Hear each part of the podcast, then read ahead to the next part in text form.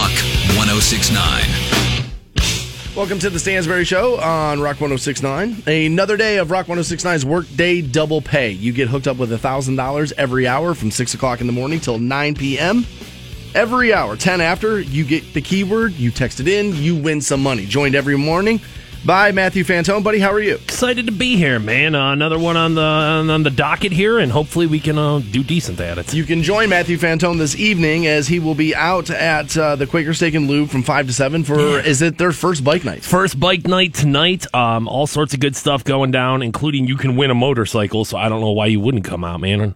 It's a uh, it's a it's the place to be on a Wednesday night. Yeah, that's cool. Yeah, Yeah. yeah. th- those are always huge events for the for the lube. yeah. We've done a couple of these before, Yeah. and they always turn out pretty successful. So, we actually uh, hosted a bike night before we were ever ever had done the show, right? Yeah, I think that was like the first thing you and I ever did together. Yeah. there. So, um, no, but it's usually a good time out there, and hopefully the weather holds off, and uh, It's supposed to be pretty nice. Hopefully, this will be the uh, the start of a successful bike season for us. A little cooler, but no rain. I hear today because I actually have uh, I have golf on my on my docket. Chief meteorologist Dan Stansbury. Yeah, well. I mean, like dude. I, I have the iPhone. You I know like what I it. mean? I like it. I you- like it. We don't we don't really need the weatherman anymore. I have this little button right here that just says weather. Weather. I open it and I get like a, a week and a half worth of weather right pretty there, good, right yeah. there in my pocket. Not bad. It's That is- actually not the worst. that is pretty good right there.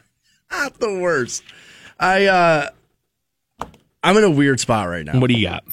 I have a feeling I'm going to end up having a meeting uh, today in the building that I don't want to have. Okay. Yeah, I have to ask somebody. Somebody's asked me for something. I hate to be vague like this, but somebody's asked me for something and it makes me nervous about what they want. And normally when and and it's what they're asking me for is evidence to use against me, I think, about something that happened on the program. And I'm going to have to have a meeting with somebody and I'm not going to enjoy it and uh and and I think my my boss is going to end up getting the victory lap around the office and be like, "Ha ha, I told you. I told you. I told you." And I'm going to have to be like, "Yeah, you were right." Even even if he's not right, even if he's wrong, he'll still victory lap around the around the office. Yeah, Be he like, yeah. likes Look it. at me, I'm the best, number one. Yeah, he does. He likes he it. He does, dude. It doesn't matter what the facts are. He just cares about the victory lap. So He does. He likes it a lot. It's who he is. Um, don't get paranoid though. You don't have anything. What do I want to say? There's no, there's no cause like for like, oh my god, this is gonna all go wrong. It's a little, little worried about it, but you'll be fine though. I don't know, man. Uh, I don't know. Normally, like, yeah, I like, I, you know, we should probably move off of it because I just have to be too vague. I can't Right. tell everybody what's going on. I'm Right. excited about the Cavaliers tonight, though. I, uh, I think uh, we probably get another victory. You know, people were saying all over TV yesterday that honestly the Raptors are just going to get embarrassed over and over again. Um, I don't know if the Raptors are going to get embarrassed. I do think that uh, the Cavaliers, obviously, and LeBron James in particularly, aren't afraid of them. And until they give them something to be afraid of, I feel like LeBron has his confidence up right now. I feel like he's feeling good. Therefore, the Cavaliers are feeling good. Therefore, they'll probably play good. And uh, yeah, hopefully, victory number two tonight. Yeah, it it looks like they're both going to cruise, and by both I mean the Cavaliers and the Golden State Warriors. And actually, the Warriors had some interesting things to say about who they're playing next. We'll get into that after we get you hooked up with this thousand dollars. Rock 1069. Welcome back to the Stansbury Show on Rock 1069, online uh, for you, WRQK.com. Your next keyword happens at 710. We'll get you hooked up with $1,000. Also, we have a pair of Megadeth tickets for you. That show will be at Jacobs Pavilion at Nautica. We'll get you hooked up around 8.30 on those. Let me write that down so don't forget to do that. Do not forget to do that. No, I don't want to forget. Speaking of concerts, man, uh, we had that chick from Live Nation in yesterday, and honestly, I'm pretty excited about that. Twenty dollars seats all over the place. Pretty exciting stuff. Yeah, it's good. I'll end up picking up some tickets to a couple of shows.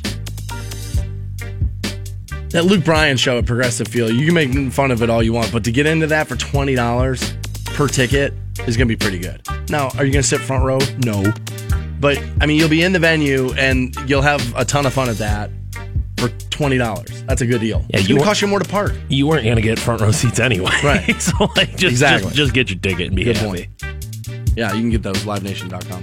Hey, I actually just found out too. We have Incubus tickets to give away today. Is that right? Yeah, we got some in the system here. We can All right, do that. we'll, Right? we'll do those at nine thirty. There it is. I didn't know that. I didn't know that either. I just found that out. Is that right? Yeah, I just found that out. Oh, well, good. Look at us finding new stuff to give out. That's us. Cavs in action again tonight. Uh, you may have seen the viral video of uh, LeBron James grabbing, pretending to grab the beer uh, from the beer vendor, and uh, he went to go drink it, and then obviously did not because the NBA would frown against that. I I bet pretty heavily. And uh, Fox 8 News actually caught up with the beer vendor, and she tells her side of the story. I was just walking down on uh, the court, served the guys a uh, drink. Was coming back over, and I saw Jr. kind of on the sideline. I was just trying to get out of his way, and uh, all of a sudden, some guy grabs my beer, and I look up, and I was just in complete awe that it was LeBron James, and it was just amazing. He just held it up, and I was just completely shocked at the moment, so I didn't really have anything to say. I don't even think he said anything to me, but. Uh, and you said LeBron is your idol. Yes, um, I've just looked up to him his entire career. He's like an amazing basketball player, an amazing person. Um, he's just so, done so many great things. Uh, definitely one of the best in the record books right now. So. Yeah, well, it's hard to argue that. And uh, what a moment for her, right? Like, there you are just doing your job, and then next thing you know, you're in a viral photo with the with the most recognizable person on the planet. And he didn't even have to share it. Like you're being shared by everybody. Like everybody's posting that around because it's LeBron James and there you are right smack dab in the in the middle of that photo. How amazing that would be. Yeah, I mean obviously something that this girl had no idea was going to happen to her. Um, you know, you, this isn't something you plan for. Um, I, I I I don't have an issue with it, but I certainly don't like what do I want to say here? I'm, I'm not against players having fun, but when you're out on the court and it's in the middle of the game, I just feel like I don't know. I, I I don't feel like this was the best thing LeBron could have done. Honestly, really, yeah. It's it's not it's not the same as like celebrating after a touchdown or a dunk or something like that. Like this was an in the moment thing, and I don't know. I just felt like it kind of even as it happened. I don't want to say rubbed me wrong, but it just felt like. I don't know, dude. Even when you're up by 20, you should still be a little bit more focused. In the moment. Yeah, at least, at least, really, yeah. And I, I used to feel the same way when, when, when there was, you know, when the Cavs were notorious for like celebrating on the bench. When LeBron would be sitting and, and you know they'd be dancing on the bench. Even back then, I can remember thinking like, yeah, dude, you're up by 25 and it's fine. You're gonna win this game, but you still need to at least put on the air of uh, I'm taking this seriously. I'm still concerned about. Wow, this. I'm really surprised because that doesn't seem to be the way it's landing for most people. And you're the biggest LeBron fan I there know. is. I'm an apologist for the guy. I'll be like, dude, no, no, here's why it's You okay. really. But it, it, it did. It just and, and, and part of that reason is, and even though I never felt worried about that last game, about game one against the Raptors, um, a part of that concern is is that the Cavaliers have proven this season that no lead is safe with them. I think they were That's up, true. they were up huge on an Indiana uh, in one of those Indiana games, and Indiana ended up coming back, fighting their way back into it, and it's just like eh, for as for as fun as basketball is, and for as much as I want LeBron to be able to be out there smiling and dancing and celebrating and stuff like that, it just felt a little wrong to me. Interesting.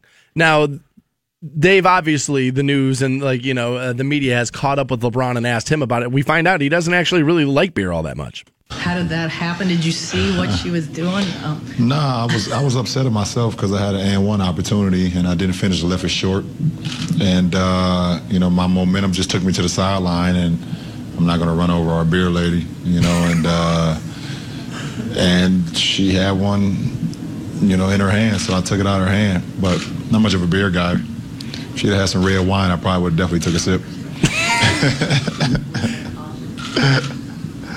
Once again, name and affiliation before you ask your question. Jason. Jason Lloyd, The Athletic. Uh, first of all, kind of piggybacking off that, there was the story of Joe Montana in the Super Bowl seeing John Candy in the stands and pointing him out, and you've you've had things like this in the past. Are, are you trying to keep the mood light? Do you understand what you're doing? You you know you're going to get a reaction from the crowd. You know we're going to ask you about it. Is it something in the moment, or do you are you processing that you know this is going to be a thing? No, it's just in the moment. Just in the moment. Um, I don't, I don't, I don't, I don't plan for things like that, man. I, I remember one time it happened in a moment too. Uh, years ago, my first stint in Cleveland, we played in Oklahoma City, and um, I think I was, I think it was my first stint in Cleveland, or maybe been in Miami. I went towards the, the other end of the basket, went out of bounds, and the little kid was eating French fries, and I took one of his French fries. I didn't come into the game saying I'm gonna find a kid with some French fries. I'm gonna take it. No, it just happens. It's just the kind of spur of the moment. And um, you know, I remember last year, you know, in Atlanta, you know, I was going towards the sideline away from their basket, and it was a it was a pregnant lady. It was a pregnant lady sitting right there, and I was like, "Oh, like we need you and that baby to be healthy. Let me slow down." So it just it just happens. Just I don't know. I don't. I don't do it to get a reaction. It just kind of happens. You know, everybody's a part of the game. You guys are part of the game. The fans are part of the game. People from our concession stands are part of the game. Everybody. So, you know, why not feel? Why not feel welcome? I think people think differently about it when it's a French fry versus alcohol. Is that why it played weird to you? No, honestly, I mean, I remember the French fry incident. I think that was when he was in Miami, and I didn't like that either. It just, I mean, I, I, I don't want it to be the no fun league. I don't want it to be like, dude, you can't do stuff like that. But especially when it's playoffs, especially when it's you know it's such a serious moment, and I, I guess I'm looking at it from a very serious perspective of me, where LeBron obviously has a different view on this. Uh, obviously, LeBron has handled but these moments think- before. You would think his view would be more serious about the playoffs than yours. Uh, but I guess that's that's a part of this is strange because this didn't land awkward for me at all. this is a part of him being so great is that like I can be in a serious moment and still have uh, I can still be comfortable with myself. Where a lot of people, if you put them in my position right now, if you put a microphone in front of them, they're clamming up. They're like, "Oh my god, this is the most serious thing in the world." Where I can be like, "Yeah, whatever, dude. Me and you will make jokes until like literally the second we turn on the mics, and then it just turns into what it is." So I don't want to say it's flipping the switch for the guy because I know that's become a little bit of a Yeah, but flipping the switch is a real thing in life. right, You what I especially mean? when you're really good at something. That's a real thing in life. And honestly, as as a guy who knocked it, as a guy who mocked it, he's proven able to be able to do it. I don't know if they can win the championship. I just don't know if they match up well enough with Golden State. But he's proven that when it comes time to have to win that he can do it. I worried about flicking of the switch cuz can the 10th guy do it? Can the 12th, you know what I mean? Can all the guys all the way down the roster do it? I know he can do it. The greatest of all time can always kind of find that that extra level they need to get to. You know what I mean? Like those all-time greats, they can kind of do that. I, I just worry about, you know, five, six, seven, eight guys down not being able to do that as well. But, you know, most, a lot of professional athletes say, do we all do it? You know what I mean? There, there, there's just something where you know you're in a bigger game and it just happens. And so it's like, okay, you know what I mean? I, this whole like beer thing didn't land awkward for me. If I'm Great Lakes, I hate it today after he clarifies, yeah, I don't drink beer much. And that was the other thing. It's like, dude, you're holding an Ohio beer, bro. Like, I, it, like, I would have, I thought that was a little strange to clarify what you would have chugged versus an what Ohio beer that doesn't pay him. You know what I mean? Like Yeah. Le- LeBron ain't giving out free love to somebody who's not paying him. Nah, that's probably why he clarified it. Right, right, right, right. Now, if if if Nike gave us a billion dollars, you and I would be a lot less likely to just start throwing around like, "Hey, the first one's free. Oh, we'll do that." Yeah, he knows that what he says is worth something, and unless Dortmunder, unless Great Lakes Brewing Company is going to pay him money, dude, he ain't endorsing your product. Hell no, he ain't. Yeah, I mean, because here's the thing: he was caught, eh, not caught. He was seen with beer in his hand at the Indians game, so he does drink beer. Yeah, I don't, I don't, I don't fault him for that. And eh, even a lot of people yesterday were like, "Oh, dude, the the marketing campaign for Great Lakes Brewery." It's like number one, LeBron ain't gonna let you use that image. can't afford LeBron in a commercial. And, and, and number 2 They're wildly popular. I doubt they have the money to pay LeBron James. he didn't take a drink, and it even looks like as he's holding it, he's got this like scowl on his face where it's like, "Oh, dude, Dortmunder Gold, gross." Like he's got this like, ugh. He does have a face. in the game competition kind of look on his face. Yeah, it's not exactly smiling next to it. Like, look how much I like this. right. So- yeah, I mean, it- he's not hamming it up for Dortmund or no. No, no, and you know if you see if you look at the video, you can see J.R. Smith thought it was hilarious, and like I did, I thought it was funny too. I just want to make sure that the Cavs win the game, like so. There was a little bit of like, dude, what are you doing out there, man? If they lose the game, are people jumping up and down on him about that? probably right take things a little bit more seriously maybe if you maybe if you weren't trying to to ham it up because i don't think like he said in, in, in that interview he didn't plan for that to happen but he knew what he was doing you know he didn't just grab it like by chance and grab No, I, I- you know, I've heard this argument before and I like it, which is intelligent people can't be conveniently stupid. You can't just like, oh yeah, I didn't know what I was doing. It's like he he is so calculated to the point of where I mean, dude, look, go back to last year with the fine after the finals and the parties that he had, where he had to step over Steph Curry to get into his party, and like he sends messages. LeBron James does, and I think that this probably was a message to Toronto, like, look, we don't have to think about you all this seriously, and uh, great teams will do this and great players will do this. And we've seen it now with Golden State, who a couple of their players have come out and said, and I can't believe I heard this, that they were actually rooting to play the Los Angeles Clippers because there's nothing to do in Utah on the off days. jeez They came out and said, "Look, we were hoping we were going to play the the Clippers." Basically saying, "We'll beat the Jazz, we'll beat the Clippers, we'll beat anybody you put in front of us." There is nothing to do in Salt Lake City, Utah. They're talking about the nightlife. Matt Barnes said there's no comparison. There's no such thing as nightlife in Salt Lake City. And they were talking about how there's nothing to do in Salt Lake City. And I heard this all over the TV yesterday. And first and foremost, and this doesn't matter to most people, is they're wrong about that. Like there's there's plenty now. Are there the kind of strip clubs you want, and then they're kind of like the ass shaking joints you want in Salt Lake City? I don't know about that, but there's plenty to do on your off day in Salt Lake. Well, because you got to think. I mean, being in the middle of Utah, like literally anybody who wants some sort of a nightlife comes to Salt Lake City because you have no other options. There's nothing else to do. There is No. like it's That's just the city. It's the city in the middle. There, Park City, maybe two others. That's it. and right, and Salt Lake is the one. Salt Lake's eh, the eh, city. So so it's not like it's I mean anybody who's anybody in that area comes to that to that to that town. Um and of course there's going to be stuff Plus, you're to in do. town. And plus dude, I mean what are you in town for? 3 nights? Right. Maybe? Like dude, what are you what are you, what are you going out and doing? Dude, F Golden State. On your days off, F them. I mean, you know, people, if you listen to the show a lot, you know, I love Utah. That's actually one of the states I would choose to live in. Here, Oregon, Utah, maybe Nevada again, but I like that side of the country a lot. And so I love Utah. And if you're the kind of person who wants to go sightsee, Salt Lake City's actually fantastic. But yeah, if you want to shove dollar bills down strippers' belts, it's probably not the best city for that. And LA would probably be a little better. And let's be honest, that's what NBA guys are kind of known for. I hate Matt Barnes. I hate Golden State. I hate Steph Curry. I hate Steve Kerr. I hate all those dudes, man. I honestly, I hope they do make it out of the West. I hope they do, and I hope, I hope LeBron and the boys just absolutely strangle them in the finals. This leads to what the problem and and the negative stories that we heard about the NBA all year was, which is everybody kind of knows what's going to happen. It's going to be Warriors v Cavs. And that's why resting happened. And that's why, uh, you know, ratings were down and all this stuff because honestly, we've kind of seen now the regular season in the NBA, at least this season. I'm not going to call it systemic and I'm not going to say, oh my God, it's going to happen again next year, the year after, whatever. But these super teams and this colliding of superstars in one area has kind of led to, you know what the outcome is going to be.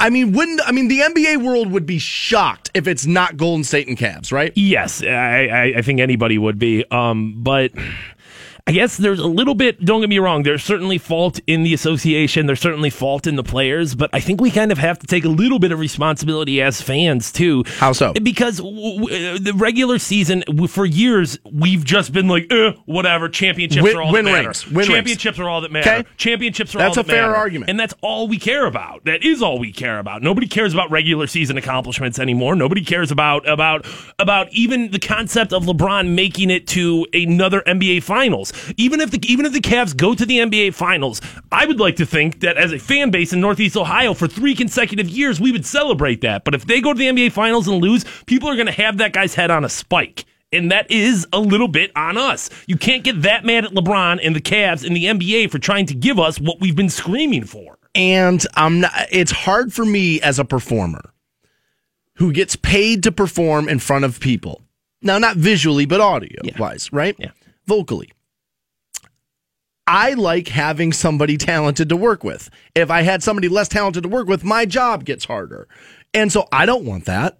I like the fact that Fantone's talented. I like the fact that he has good points on the other side of a conversation because that's what helps make the thing interesting and it helps make me better at my job and vice versa. So it's hard, I, you know, as, as I want to knock these guys for all grouping up together, but I totally get it. I totally get it. I'm not going to go into my boss's office today and be like, dude, throw Fantone out of here and give me somebody I got to carry up. Worst. Give me the worst of the worst. You know what I mean? I'm not not. going to ask for that. And you know, just like uh, like these athletes will sometimes, I'm going to want to be paid handsomely for my ability. And so we do knock these guys and these pro athletes for stuff that maybe we shouldn't. But I, I it's a bad look for the league for teams to be sitting around going, "Yeah, we'll take dude, who cares? Chris Paul, one of the best point guards ever, who cares? We want that team, we'll beat them because we'd rather party in LA." That's a bad bad look. And uh, honestly, I, I don't think Utah can beat them. And unfortunately, here's why they knew they could say it. You can talk trash about Utah because they don't have the roster to kind of like make you pay for it. Notice people don't do this to the Patriots because the Patriots will make you pay for it. I know I'm, you know, separating sports there, but they, I don't know if they're going to say this kind of stuff about LeBron City and where LeBron plays because they know he'll be like, oh yeah, and he'll make you pay for it. Utah just can't do that. Media, the king of all media, has spoken out about current leadership, and I think he might be right. We'll examine that next on the Stansbury Show. 1069. Welcome back to the Stansbury Show on Rock 1069. You can join Fantone this evening as he'll be out at the Quaker Steak and Lube in Canton from 5 to 7 for their first bike night of the season. Get you signed up uh, to win a, uh, a motorcycle, right? Indeed, dude. Harley Davidson getting it hooked up there. I'm going to eat a million chicken wings. It's going to be a good night. You know what? I might have a million chicken wings too, just because I don't want you to have that and me not have it. I might have chicken wings too. Still to come 8.30, we'll get you hooked up with Megadeth tickets and 9.30 Wave Incubus tickets up for grabs. So, Howard Stern has come out and said something that has been said on this program, and I'm not saying, Howard, listen to us and stole it. It's not what I'm saying. I'm just saying that now maybe that he has said it, people might go, you know what, there might be something to that. Well- and we've said many, many times that Donald Trump has buyer's remorse. Now, look, I'm not anti Trump. I know some people walk away from some of these conversations feeling like I am. I'm not. I was even the guy who said I, you know, I felt like he had a decent shot until the, the math told me no, and then I was like, nah, Hillary's probably going to walk away with it. But, you know, into the primaries and all that stuff, I said, nah, he might be the guy. But Howard Stern has come out now and said that he feels like Trump is being honest when he says that he misses his old life. And he went so far as to say nobody wanted Hillary Clinton to win more than Donald himself. He says, I've seen it up close. He's like, Trump had the kind of life that politicians want. He had all the money, all the fame, all that stuff. He's like, and, and none of the hassle.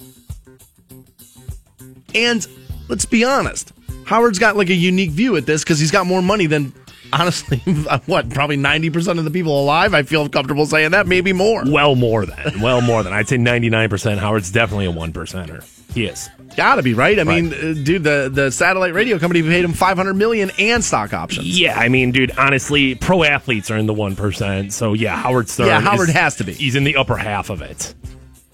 He says, dude, of course. He goes, I was down at effing Mar-a-Lago laughing about it. I said, I looked at him and said, what are you out of your mind? What are you doing this for? And, you know, Trump had said, what was it, last week? I loved my previous life. And I think a lot of what you see with this guy kind of proves it. And that this, it all does kind of feel, and again, I'm not anti, and I'm not looking to knock the guy down, but it does feel very fly by the seat of my pants and it feels very like, oh yeah, watch, I can do this. It felt that way. And initially, I was way wrong about this. I thought the whole thing was about setting up Ivanka. I really did. I was like, all right, we're going to try to legitimize the Trump name in the pol- you know in the political world, and then we'll push Ivanka through. That's kind of what I felt like he was trying to do. Now, maybe that might still be the long play. I don't know. Doesn't seem like it right now. But I think Howard's a little right here. That, there is some serious regret because I don't think. I mean, I think a guy who says about two major issues of being president, he didn't know they were going to be this tough, being healthcare, and then he just said what the job overall, he didn't realize that was going to be this tough. I mean, I think if you say those kinds of things, that's you coming to the realization of what have I got myself into here. Yeah, I mean, obviously, uh, President Trump is kind of in a unique situation here where I don't think anybody who walks into the office of the president really knows what they're going to get themselves into. I don't even think Hillary Clinton knew, even no matter she obviously had a closer perspective than most people. But until you are sitting at that desk, until you know every decision that is is being made comes across your desk, you don't know what it's going to be like. And Trump, in particularly, had a hard time with that because the dude didn't have political experience before. Right. And I'm not saying like, well, that makes him unqualified to be president. I think there's a million things that make the guy unqualified to be president. But no, like you didn't know what you were getting yourself into, and of course there has to be some buyer's remorse, dude. I mean, he went from just hanging out, playing golf, doing his thing, to just hanging out, playing golf, doing his thing. Oh. Yeah, that was nice. That was good. That Thank one. I liked. Thank you. That one I liked. All right, but here's the thing. I, I, I want to make this clear because I don't want Trump supporters to get like all furious at me. I think Bernie Sanders and Hillary Clinton would be sitting here with buyer's remorse too. I don't think you can get that job and not have it. I think there are people who may handle it better, but I think no matter who you give the job of being president to, people are going to be like, you know what? Behind closed doors, this kind of sucks. It, it's, I mean, it's a very difficult Yeah. job. It's it's thankless on some level, and you oh, and th- this is the thing I've said about Trump from the beginning about being president. I think we're going to see more craziness when he's done. Because I don't think he's thought about how, dude, you're always president. You're never not president. You know what I mean? That Secret Service, that stuff, it's with you forever. And I, I think it's going to be interesting to see. Now, Howard went so far as to say, look, he goes, I know exactly what happened here. The guy, he's like, he can't say no to stuff. And he said, I had the same problem. I didn't think about what was going, what was going to happen in my life. I wanted the announcement to be out there. Oh my God, they're going to talk about me. I'm going to have this huge announcement about me. And Howard's totally that guy. And I could see Donald totally being that guy. Anybody who's successful is at least in part driven by ego, eh, whether you want to admit it or not, because ego's not the dirty word that we all make it out to be. No, it's, how you handle your ego. It- it's it's okay to want to succeed in things, and it's okay to want to win stuff. You got to be more on the side of confidence and less on the side of ego, but it is a mixture. But you, you just have to be able to kind of look beyond your own ego and beyond your own accomplishments. Is that this is something that I truly want to do?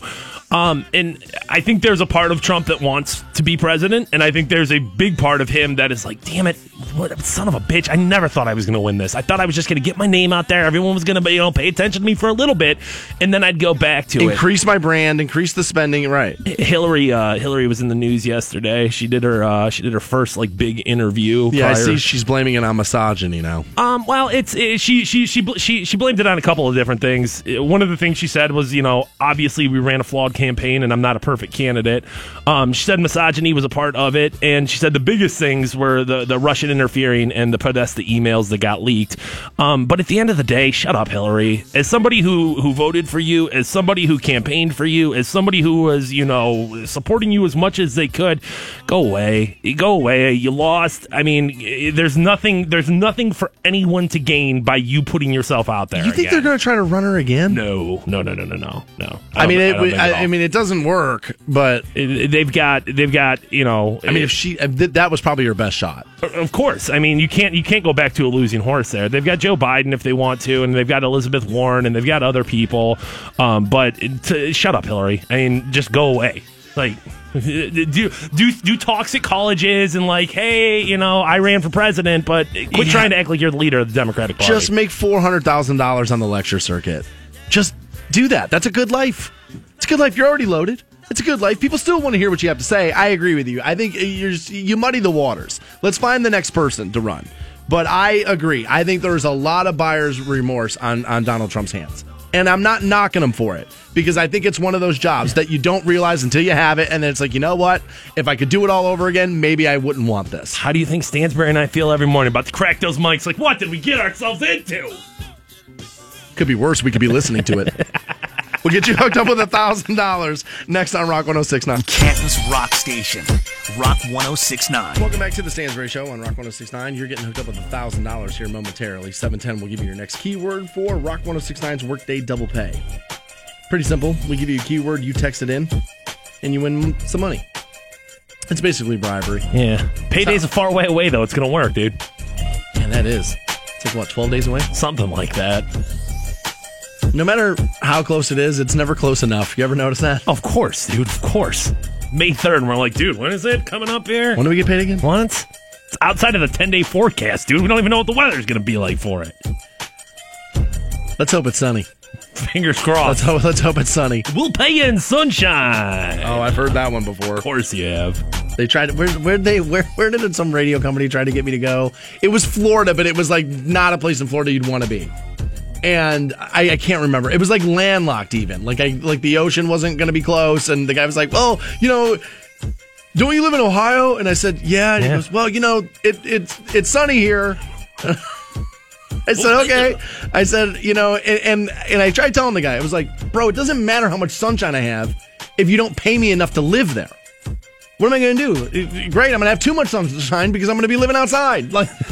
Like, gotta, you know what I mean? You got to give me apartment money. Yeah, dear Verizon Wireless, sorry I can't pay my bill this month. Here's some sunshine to hold you over. Let me send you the extra sunblock I have. I'm sure. Yeah, I'm sure Verizon will take that. Yeah, they did. That- That's uh, that's a big one. They like the radio business likes paying you in wherever the market is. They they, they try to sell you. Pay in on, uh, here's why we don't have to give you any money because you're going to live in this great place. How did they get us here? How, how did we end up here? You know, somebody just asked me that story yesterday.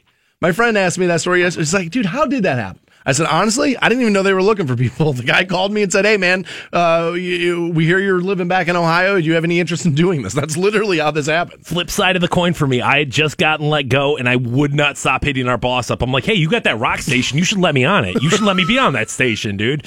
So, hey, dude, all roads lead to Rome, though. So Yeah, I was going to say, I had no idea. here we sit. I was watching cartoons, eating cereal, phone went off, and I was like, oh, that's kind of weird. I haven't talked to him in forever. And he was like, hey, man, I got this job opening. Are you interested? I was like, yeah, let's do it. Yeah, well, let me let me check my schedule real quick here. I don't know if I got time for that. I think you found it. So a local criminal is going to go exactly where he should and going to stay there a long time. As a matter of fact, he was already there.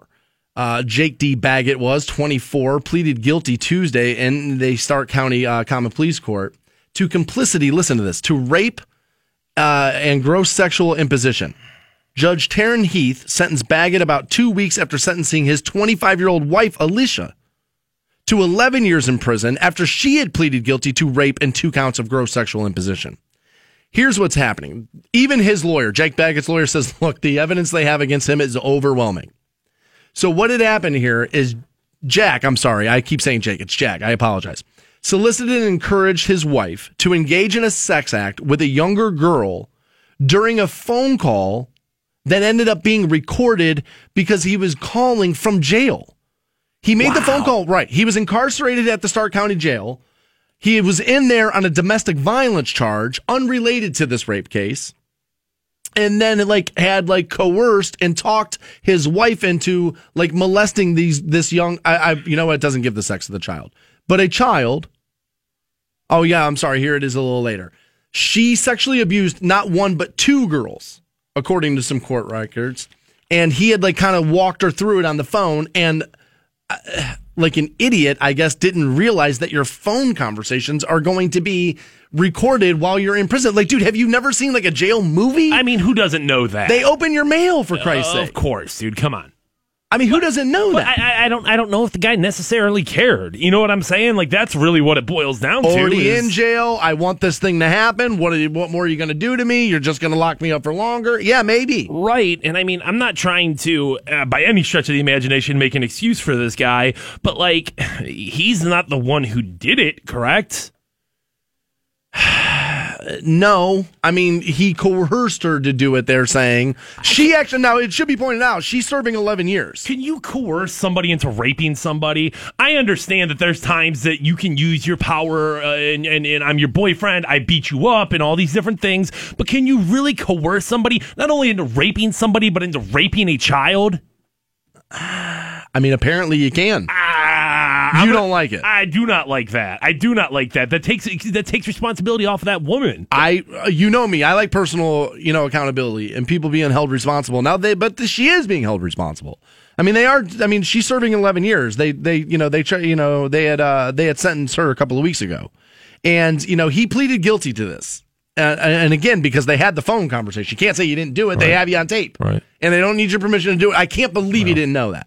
And and maybe you're right. Maybe he did know it, didn't care. Maybe he's just like, you know what? I don't care about this at all. I um, I guess maybe I'm all right with that Fantone because he's getting what I think he deserves, which is more jail time. Yeah, I mean, obviously, uh, you know, there should be some sort of punishment there for it. Um, I just don't. I, I, I, he isn't the one who committed the crime, uh, so it, to me, it just feels like you're you're you're shifting responsibility around there. And I mean, I, dude, do I think that 11 years is enough for raping a child? No. no, Two no, children. no, no, no, no. I, dude, honestly, when it comes to rape of a child, or when it comes to any dude sexual crime against a child, I have zero issue with life sentences, dude. I feel like that's 100% appropriate. Is that we lock you up and you never have the opportunity to get out? I'm fine with that. I just feel like with this, I mean, and, and if if this would have been this woman acting on her own, well, quote unquote, acting on her own, would it have been longer? Would it have, would she have gotten more than 11 years, or is it because she was coerced into this? Is it like, well, she really wasn't the one? So you're telling me that that by raping a child, two children, two children, you're getting five and a half years each, so 11 years? That's dude. That's disgusting. That's that's despicable. Oh, I didn't even think about it breaking down like that. Jacob tweeting in and says it's and now this is somebody on Twitter telling me this. They're saying it was their child And um, you know, obviously, when the news reports this stuff, they they don't give you the identity to, to, to try to protect the child, and that's the one thing him pleading guilty kind of spares the kid from having to get up on the stand and testify.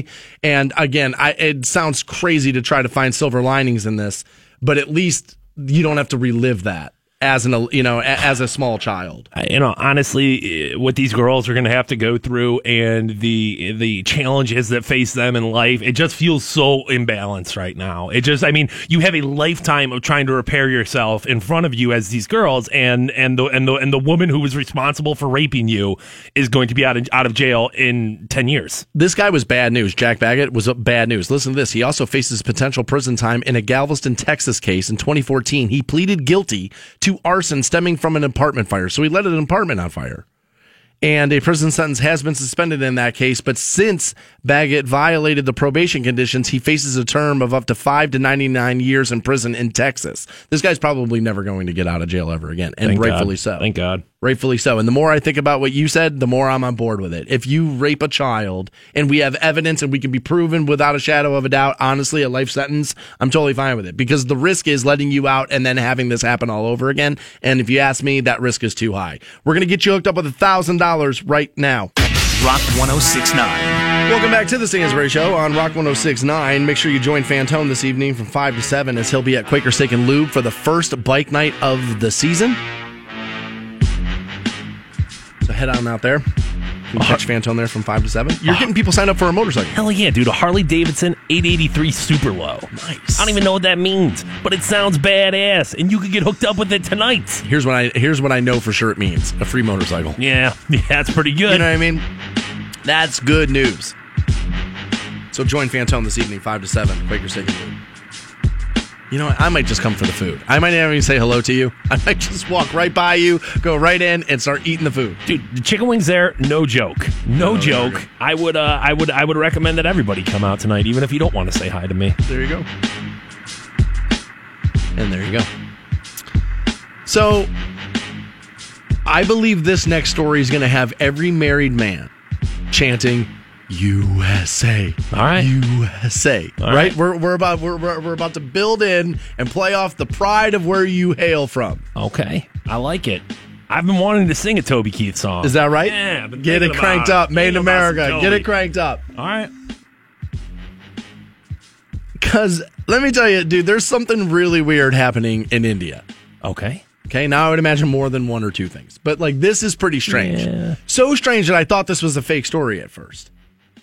But apparently an Indian state minister is passing out hundreds of wooden bats to newlywed women and have, has instructed them to use these paddles as a weapon if your husband should turn alcoholic and or abusive. Now, I don't want anybody being like drunk and rude to you or smacking you around, right? That's awful. I don't want that. No. But apparently, these things are traditionally used to like smack dirt out of clothes. Okay. But 700 brides at a mass wedding organized by the government were given these bats and told to use them as a weapon if your husband gets out of line.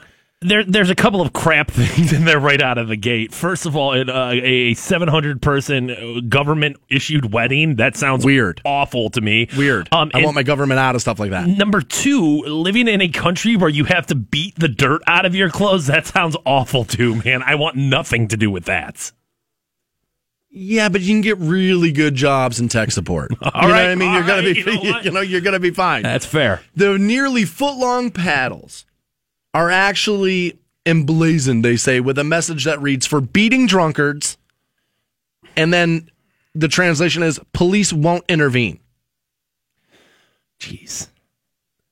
He says here, he told the brides that the reason their husbands first, adding that they should let the wooden paddles do the talking if their spouses refuses to listen. He says, reason with them first, but if they don't listen, take this paddle I've given you and start smacking your husband around with it. It's terrible advice. It's not great advice. Terrible advice, dude. Terrible. He said they wanted to draw the attention to the plight of rural women who face domestic abuse from their alcoholic husbands, which obviously is a serious issue. Oh, especially in parts of India. You have to remember that that place has over a billion people. So, like, I mean, it is a, it is, it, it, it- whatever you think about America, India is certainly on another level of it. Yeah, you oh, know, when it comes to like ruralness or when it comes to, yeah, I mean, India's a, a big place. They say here women uh, have claimed that when their husbands get drunk, they become violent and uh, their savings are taken away and splurged on liquor. This is according to you know uh, the, the state minister there. He says there is no intent to uh, provoke women or to instigate them to violence, but the bat is to prevent violence. The minister has ordered nearly 10,000 of these bats, Fantone, for distribution to newlywed women. Now, look, I'm, yes, I, I- I don't want women being hit. No. And I don't want people being alcoholics and being abusive to women. But let's not pretend that some of these women aren't going to use this bat when it's not necessarily this and then be like, well, wait, it says right here on the battle, you can't do nothing to me. Um, and let's be real about the concept of you can't do anything to me. Where if y- your husband is an alcoholic who's beating you, and you think like, oh, I'm gonna fight back and win this one, you might use that bat once and you know knock him out or, or have he's an to issue. smack it. He's going to snap it over his knee. And, and, dude, he's gonna kill you. I mean, he's going to murder you. Like that's, that- dude. I, I'm- I'm not trying to say that women shouldn't stand up for themselves, but if you think that like, hey, I'm gonna go square, I'm gonna go square up with my husband, and that's gonna turn out well, my husband that abuses me, that is not going to turn out well. I can't imagine. They say here many Indian states have launched a crackdown on liquor because uh, in recent years they've gone so far as to re- uh, ban it or restrict its sale because apparently the alcohol fueled violence in India is going through the roof. They vowed to introduce prohibition as part of the campaign to uh, win re election, this guy did.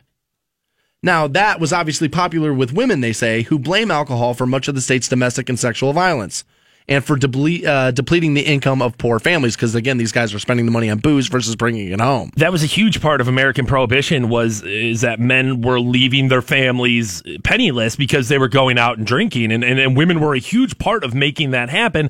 Obviously it didn't turn out very well here. No. No. Now, what people on the other side of this are saying, all you're going to do is create a black market. Is that the moment you ban alcohol, you're going to you, you- there will be a rise in the production of illegal and often they say deadly moonshine. Yeah.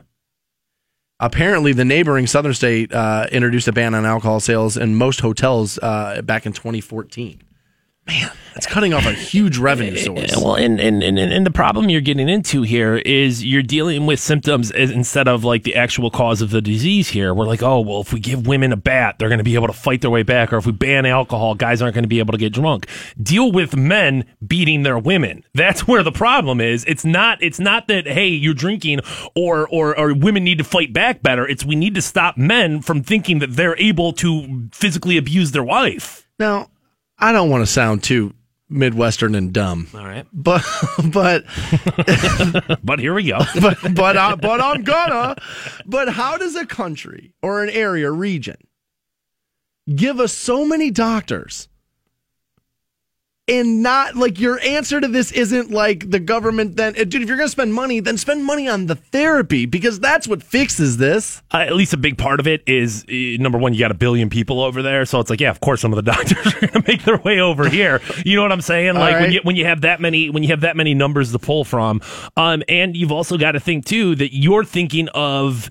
Uh, people of Indian descent that you know in this country, like, oh man, there's a ton of doctors coming out from over there. But it's like, well, yeah, because we left over there, leaving just behind a bunch Because of drunk, there sucks and here's great. Just leaving behind a bunch of drunk, you know, wife beaters. Okay, all right. You know what? I've never been there. I don't know. I Me mean, uh, either. you know what I mean. I, it's hard for me to have full blown perspective on India. I have never been. I could run you through like the Simpson stereotypes of it, but I don't talk like Apu. But I don't feel like that's appropriate. No, probably not. And I don't not. feel like it's appropriate for women to get. Dude, you're not even allowed to paddle students in school. Now women are allowed to beat their husbands with wooden sticks. USA, USA. I'm telling you, thank God. You're damn right. This is the greatest country on earth. I like it. I like it a lot. You behave in the ballpark or you get thrown out. That's next on the Stansbury Show. Rock 1069. Welcome to the Stansbury Show on Rock 1069. We have Megadeth tickets for you. We'll get you hooked up with those around 8:30. Also, 8:10 this morning, you get a thousand dollars with Rock 1069's Workday Double Pay. Your next keyword happens at 8:10. So I saw this as it was developing a little bit yesterday, and uh, we've got a little bit more info uh, this morning. Baltimore Orioles All Star center fielder Adam Jones had apparently been berated by racist taunts the other night while playing at Fenway. He says here a disrespectful fan threw a bag of peanuts at me. And he says, I was called the N word a handful of times tonight. Thanks. Pretty awesome, he says. And I didn't know this, but they the, the story goes on to say Jones, one of just 62 African Americans on opening day rosters. I didn't know that. Wow. That seems low. Wow. Only 62 black people in oh, in MLB on opening day? They say one of just 62 African Americans on opening day rosters. Now, I mean, you know, uh, but like, eh, I know baseball has become a big Hispanic sport, always has been. So, I, I mean, I don't, I don't know if that's necessarily. I, I, but 62 in all of MLB? That's crazy to me.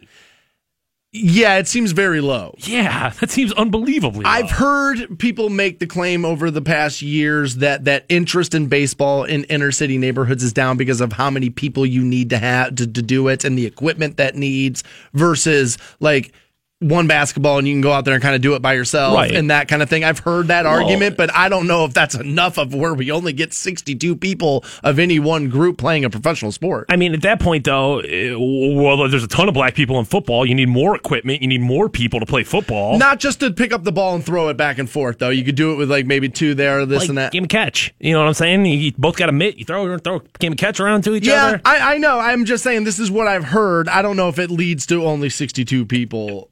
And that's that's that's crazy to me when you consider it's a 40 man roster and there's what 30 plus teams in MLB. It's, it's uh, the numbers seem low to me. Jones says he has been subjected to racist hecklings in the past, particularly at Fenway, but said this is one of the worst experiences of his 12 year career. He says it's different. It's very unfortunate. He says, I heard there were 59 or 60 ejections tonight in the ballpark. It is what it is. I just go out and play baseball. It's unfortunate that people need to resort to those type of epithets to degrade another human being. I'm trying to make a living for myself and my family, and that's true. That's all he's out there trying to do. He's like, it's unfortunate. The best thing about myself is that I continue to move on and still play the game hard. Let people be who they are. Let them show their true colors. Now, Boston has had a pretty negative history with race. We've heard it with the owners of the Red Sox in, way back in the day. We've heard it with the owner of the of the Celtics way back in the day. I've heard other players in other sports talk about how they feel like, and I would imagine that this is true, where if you're on the road and you play in front of certain crowds, different regions are different, right? I mean, how can that not be true? Of course. Now, I've never lived in Boston. I have been, and I've been to Fenway, but I, but I never lived there, so I don't know what the overall tone of the city is.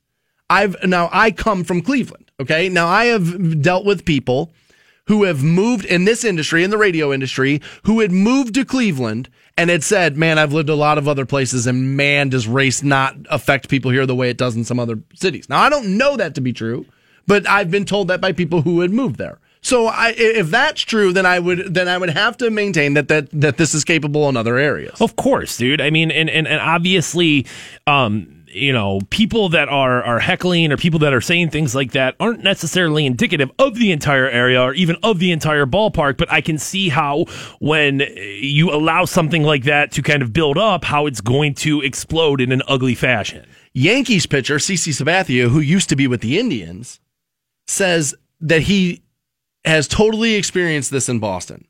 The veteran left-hander said it was talked about among black major leaguers. And he says here, this is a quote from CC Sabathia. We know there's 62 of us. We all know. When you go to Boston, you expect it, Sabathia told reporters.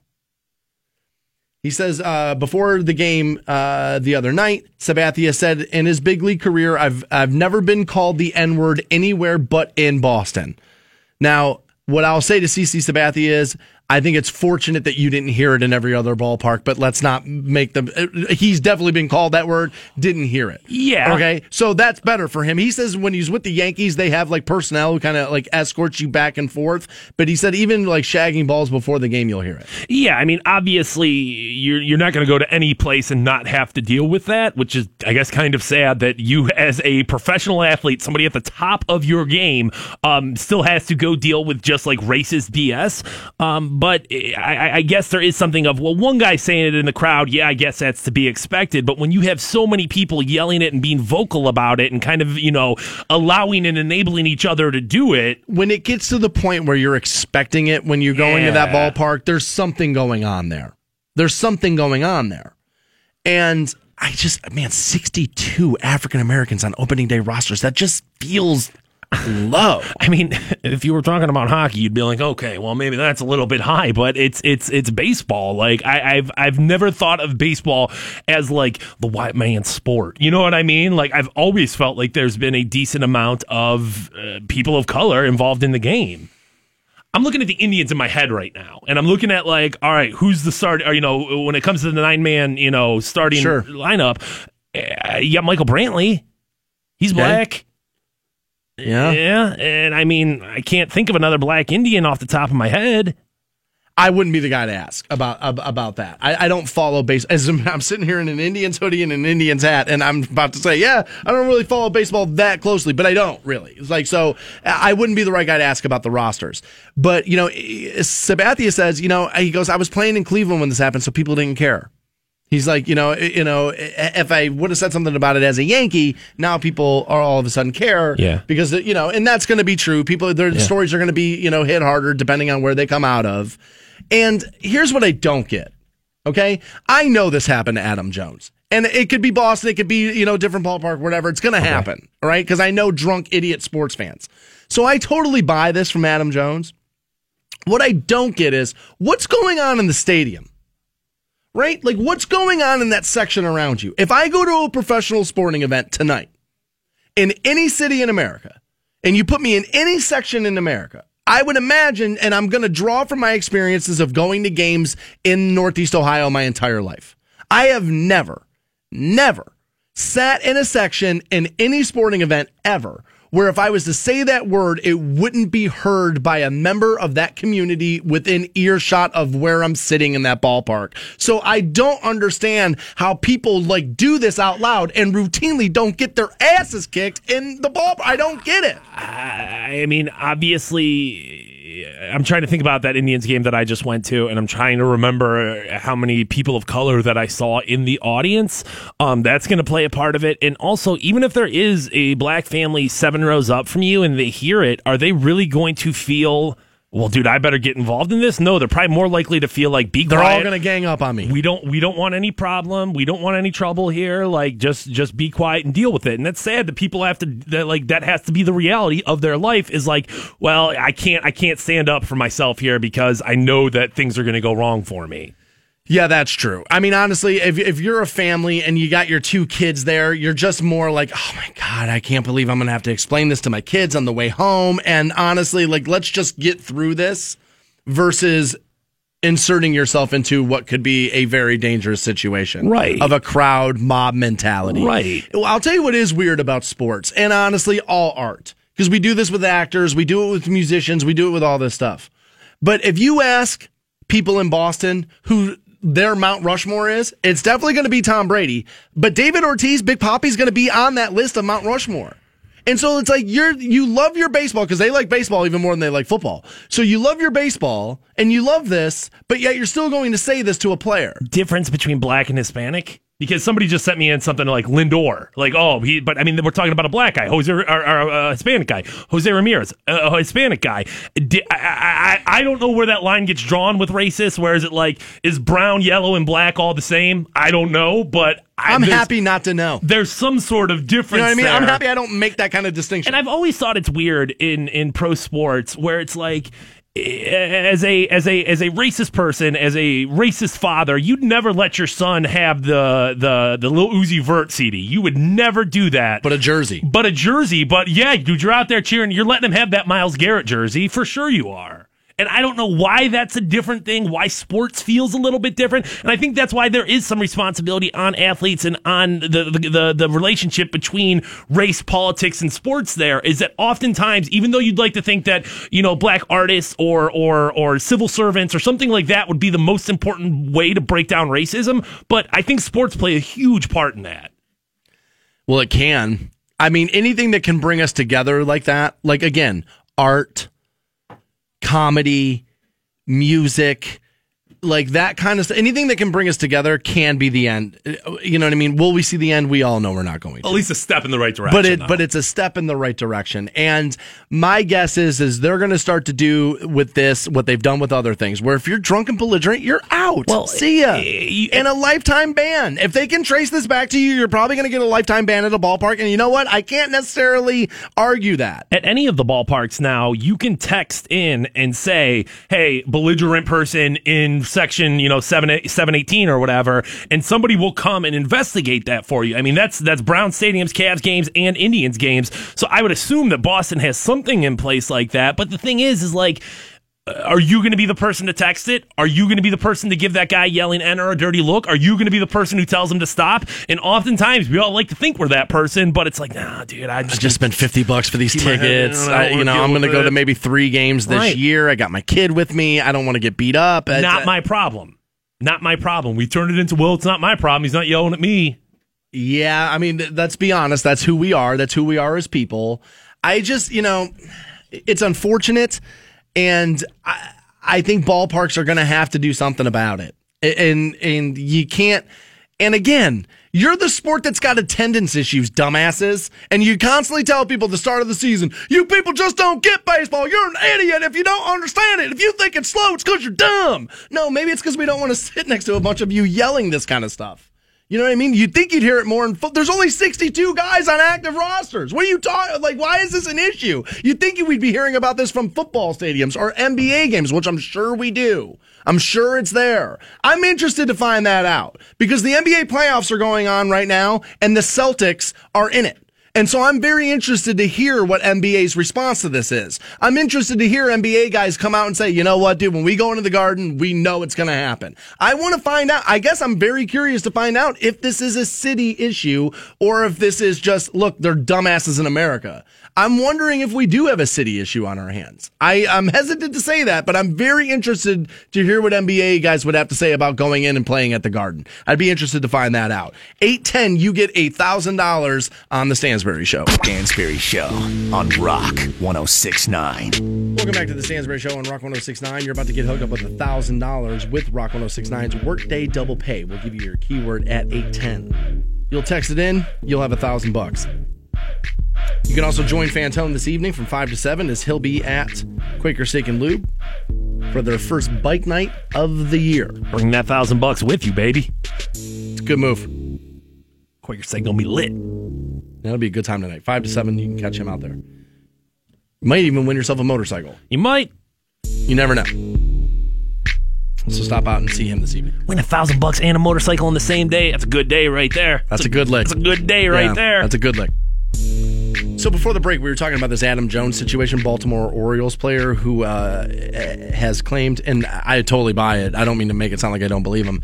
That somebody called him the N word at Fenway, and we were talking about like you know, which we both found this fact out for the first time t- today together that 62 African Americans were on opening day rosters in Major League Baseball. Now that may be changing now because you know you start getting in players move around things things like that. But as of opening day rosters go, it was 62, and that felt very low to me. And we were talking about like in the ballpark, like how does like I was making the claim that I, you would think you would hear this more with football, given the nature of the sport and like what kind of happens and the violence and like that kind of thing. And you know what? A a listener of ours, Rob, tweeted this in and brought up an excellent point. And he says, with baseball, for 15 bucks, you're in the bleachers and within earshot to a player. You go to an NFL game, you spend 15 bucks, you're going to watch the game on Yeah. the TV in a parking lot. Yeah. And you know what? That's a great point, Rob. I didn't think about that. You're much closer to the action in baseball. It, it really is, and especially from an NFL game perspective. And if you were that close at a basketball game, you're player could- thousand bucks, right? Right. Well, not only that, but the player could run our test you. You know what I mean? Like he could come up into the stands and beat you up. That's not going to happen in the bleachers at baseball. So you're kind of behind the railing there and kind of can say whatever you want and then nothing's going to happen to you. Where in basketball, you say something like that to LeBron and he's having a rough night and he wants to jump three rows in and beat you up, he can totally do it. And the ticket's not going to cost you 15 bucks. Now, people are going to get all up in arms what, what I'm about to say. But you offer a $15 ticket and it will expose you to certain different different kinds of people. Not that a guy who spends $25,000 on a ticket can't be racist. Right. But he's probably more inclined to be quietly racist because he probably has more to lose and will at least think about that before acting out. Yeah, I mean, obviously, you know, a low ticket price it, it, it, allows more people to come through the door, but it also allows more people to come through the door. So it's going to be an issue there. Um, I, uh, I, I just feel like, dude, for twelve hundred MLB players, because there's forty guys on a, every team, thirty Okay. teams, Okay. twelve hundred. That sounds like solid math. That's crazy. That only sixty-two of them are black. Just it blows my mind. If you would have asked me and I had to ballpark it and I knew what the figure of players was, meaning 1,200 total, I would have guessed 500. And it's not even 100. Not even hundred. It's crazy. I would have guessed 500 and I would have said, look, I don't know baseball all that well, so I don't know. I'm taking a stab in the dark. Now, here. a big part of this is us buying into the stereotype that black people are athletic. Like, it's a huge part of it. That's can't- why I would have thought there would have been 500 for sure. Right, and I mean, like, but that it, to me, it seems like you look at the NFL, you look at uh, major or at, at, at the NBA, you and it's just like, well, dude, I mean, like black people are out there, superstars of this league. Black people are out there. I mean, how many times do, do, out on the court? I mean, the Utah Jazz are a punchline all the time because, like, God, you can't win with three white guys out there. What are you doing with three white dudes out there? And in baseball, sixty-two black people, crazy. I'm being told that as for fans standing up against racism in the ballpark, it's like somebody sitting during the national anthem and nothing being said. Yeah, but things constantly get said about that. That's the problem. Is that when people do sit during the national anthem, I, I've seen videos of people throwing things at them and yelling at them, telling them to stand up and be respectful. And- so let's not pretend that that's not part of it. And and and, and I, I have to say that I think that there's a fundamental difference between you sitting during the national anthem, which I would never do, but I feel there's a fundamental difference between that and you yelling "enter" at a player out on the field. That's false equivalence. Yeah. Those aren't, that's, it, it- it's not the same thing. I would agree with that 100%. I hate to keep hitting you over the head with sports because I know some of you aren't into it, but the head coach of the Cleveland Cavaliers said something crazy. I mean, crazy. And he's out of his mind. So we'll give you that after we hook you up with this $1,000. 1069. Welcome back to the Stansbury Show on Rock 1069. We have Megadeth tickets. You're about to get hooked up with those. They're bringing Meshuggah part of that too. Oh, such a good show. I can't wait for that one. We'll get you hooked up here shortly um, on those. 1 800 243 7625, the number you'll need. And again, still later to come, 930, Incubus tickets up for grabs. A lot going on in the program today. So, in any business, if somebody feels as if they're not being acknowledged enough, what can happen sometimes is that they will get overly concerned with it and they'll start to f- try to fight their way out of the little kids' table at Thanksgiving to sit with the adults. Okay. And I feel like that's what Cavaliers head coach Tyron Lue is doing right now. Because Ty Lue said something that I think is absolutely crazy. I think it's crazy. And he was talking about the challenges of being the Cavaliers head coach. Now, again, the Cavaliers in action tonight at the Q, taking on Toronto, game two. We believe they will win. And he says that his job, he says it's the hardest job by far, Lue said. It's the hardest job, but I've been through a lot of tough things in my life anyway, so I just not I just try not to listen to the outside noise. He's he's making the claim that given the fact that they're the defending champions, he's got LeBron and he's like all the extra, you know, media attention that comes with it makes it the hardest job in the NBA. This is a crazy reach by somebody trying to make themselves be more relevant than they are.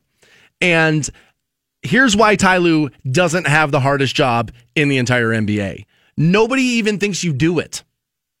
Nobody outside of, well, even here. When people talk about the Cavaliers and what they're doing and how they're coached, what do you think happens? It's LeBron, right? You don't even think Ty Lue does anything. How could he have the hardest job in the in, in, in the league if nobody even thinks you're doing it? Now that's what that's the perception, but obviously the guy still has responsibilities. The guy still is the head coach of the team, and doesn't that almost make it harder? No, I think it makes it easier because nobody's putting blame on you either way.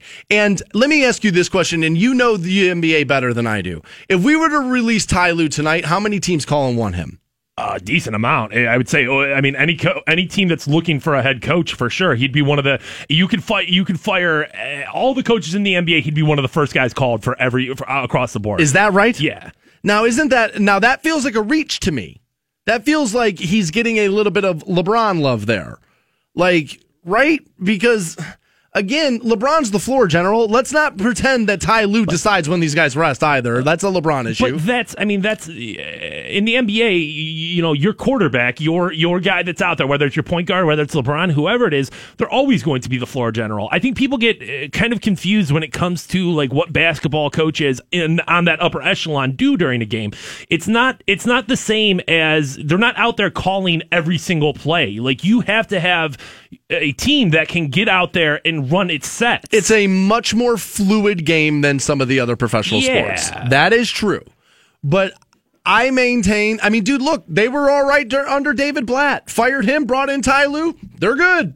They still win the championship. I can make the argument with with LeBron on the roster. True or false? I could take LeBron, put him on every team that was not playoff contenders this year, and they automatically become that. He's an instant. He's not even a playoff contender, but he's an instant instant championship contender. To me, that means then if I'm the head coach, pff, bro, I got LeBron. I'm kind of autopilot here.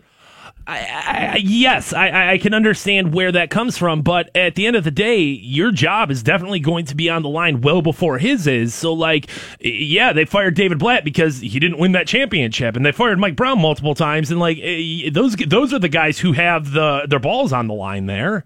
He says, you know, getting thrown right into the fire is part of this, and that's what makes that harder. Again, like, I think what would be harder right now is to be the coach of. Well, I, I, mean, I, I- I wish I knew the NBA a little bit better here because, uh, like, nowhere. All right, no, I'll give you another one. New Orleans, right? So there you got Anthony Davis, who's supposed to be the second coming of LeBron, and you just pick up Boogie Cousins and you can't win. That's a tough job. You got two superstars, bro. Why aren't you winning? Are you not a good coach? But you don't have the same expectations. You don't. I don't think, but that's my point. Is that I don't think the expectations. I don't think anybody's putting the expectations on Ty Lue. This is all about LeBron. He's the first guy to be fired. He if if if the Cavaliers if the Cavaliers don't win a championship, his job's on the line well before LeBron's is. I will say in that one facet, I guess that would make it tough. Is that it, it- that if you don't win, nobody's firing LeBron, they're going to fire you. So that makes your job tough.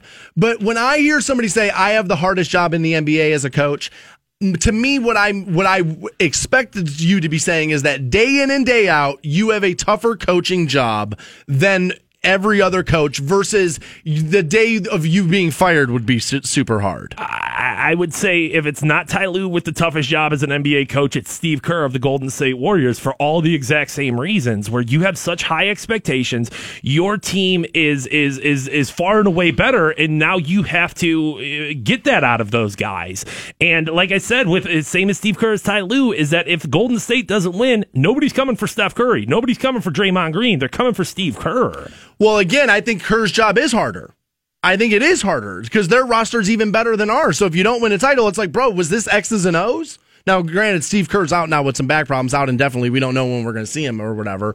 But uh, so that's, I mean, I think Steve Kerr's job is way harder than ours. So because there's higher expectations, because there's that's why Steve Kerr's job's harder, but Ty Lue's is the easiest. I yeah because it because of the LeBron factor because you got the one major star. People can talk about Kyrie and this and that, and he's my favorite Cavalier. But ultimately, in the eyes of of casual NBA fans, the Warriors are an all star studded roster, and people don't understand how this stuff works. And I would imagine that coaching matters less in the NBA than it does in uh, in the other two major professional sports, right? Yes, hundred percent. I will- agree. I will agree to that. And, and and and people have a problem with that, but that's how the game is played. You, you you're not out there calling every play, and even even when LeBron does kind of take over and say, "No, we're running this play," it's a quarterback audible. Like you have to, as a coach, be able to give the reins to the team that you have out on the court. And I uh I I, I understand why the concept of having LeBron on your team, boy, it's got to make things a lot easier. I just I I- don't think that. I, He's the most criticized professional athlete in the history of sport. I don't ever hear Ty Lue's name ever. I when when they lose, when they win, nothing. Nobody questions Ty Lue. It's LeBron, LeBron, LeBron, LeBron. And like great coaches who have had superstars, like look at Popovich in San Antonio. People give him a ton of credit, even though he had Duncan, even though he had like all star players and Hall of Fame players. People still give him credit. Didn't have LeBron. Lue's- Right, but Ty Lue's not going to get the credit of being the coach of the Cavaliers. And so if that's the case, if people don't think you're a huge cog in the machine of it and that you're just kind of on the sideline, kind of with the best seat in the house, you don't have a tough NBA gig. Is that what people think, or is that reality? It doesn't matter. Perception's reality. So I would say that the, because how the media uh, approaches it and this and that, that's what the reality is. The reality is is that it's not perceived to be that way, and that most people, honestly, are, there are hotter seats and harder rosters to coach in the NBA. I could make the argument that LeBron's so good at coaching teammates that honestly, you might even be able to make the argument, eh, maybe what we do is reduce games and we fire coaches, and that's how we save the money because of what LeBron can do. That's going to be the model is find me the guy who can do that, who can mold younger players, grab all stars who have won other places and get them to play in my system. LeBron's the one coaching that. You think Ty Lue's smoothing over the relationships between those guys? No, it's totally LeBron James. I don't think his job's easy. Because again, you will be people are going to look to the coach and you're the fall guy forever. And people are telling me it's not it's not a leap to think Ty Lue would get hired because of Mike Brown. I believe Ty Lue would get called. But I think Ty Lue would be exposed as not a great coach if he didn't have LeBron James. I my suspicion is, and again, I mean, I'm the guy who will tell you this. I don't know the NBA as well as I would know other sports, but my suspicion is we find out Ty Lue is an average at best coach if you put him in any other team in the NBA. Eh, correct me if I'm wrong. Mike Brown's not a head coach of an NBA roster right now, is he? Well, he's on. Uh, he's essentially the acting head coach of the of the Warriors. right Warriors, now. because but yeah, because Steve Kerr's out with some back problems. He happened to be on that coaching staff. But again, I think people kind of found out, oh, you kind of take LeBron away from this guy. He specializes in one thing, and so that's great. Get him on the staff specializing in that one thing, but he's not a head coach. And I think that that's what you might see with Ty Lue. And also, LeBron kind of went and practiced and was like, yeah, we want that dude right there. You were anointed by the greatest basketball player in the last 50 years. You do not have the toughest job in the NBA. Quit fighting for attention. You're in the NBA playoffs. That should be enough for you. We'll get you hooked up with those Megadeth tickets next on the Stansbury Show. Rock 1069. Welcome back to the Stansbury Show on Rock 1069. We're sitting on Megadeth tickets, and we're going to pass them out to you here shortly. 1 800 243 7625, the number you will need on those.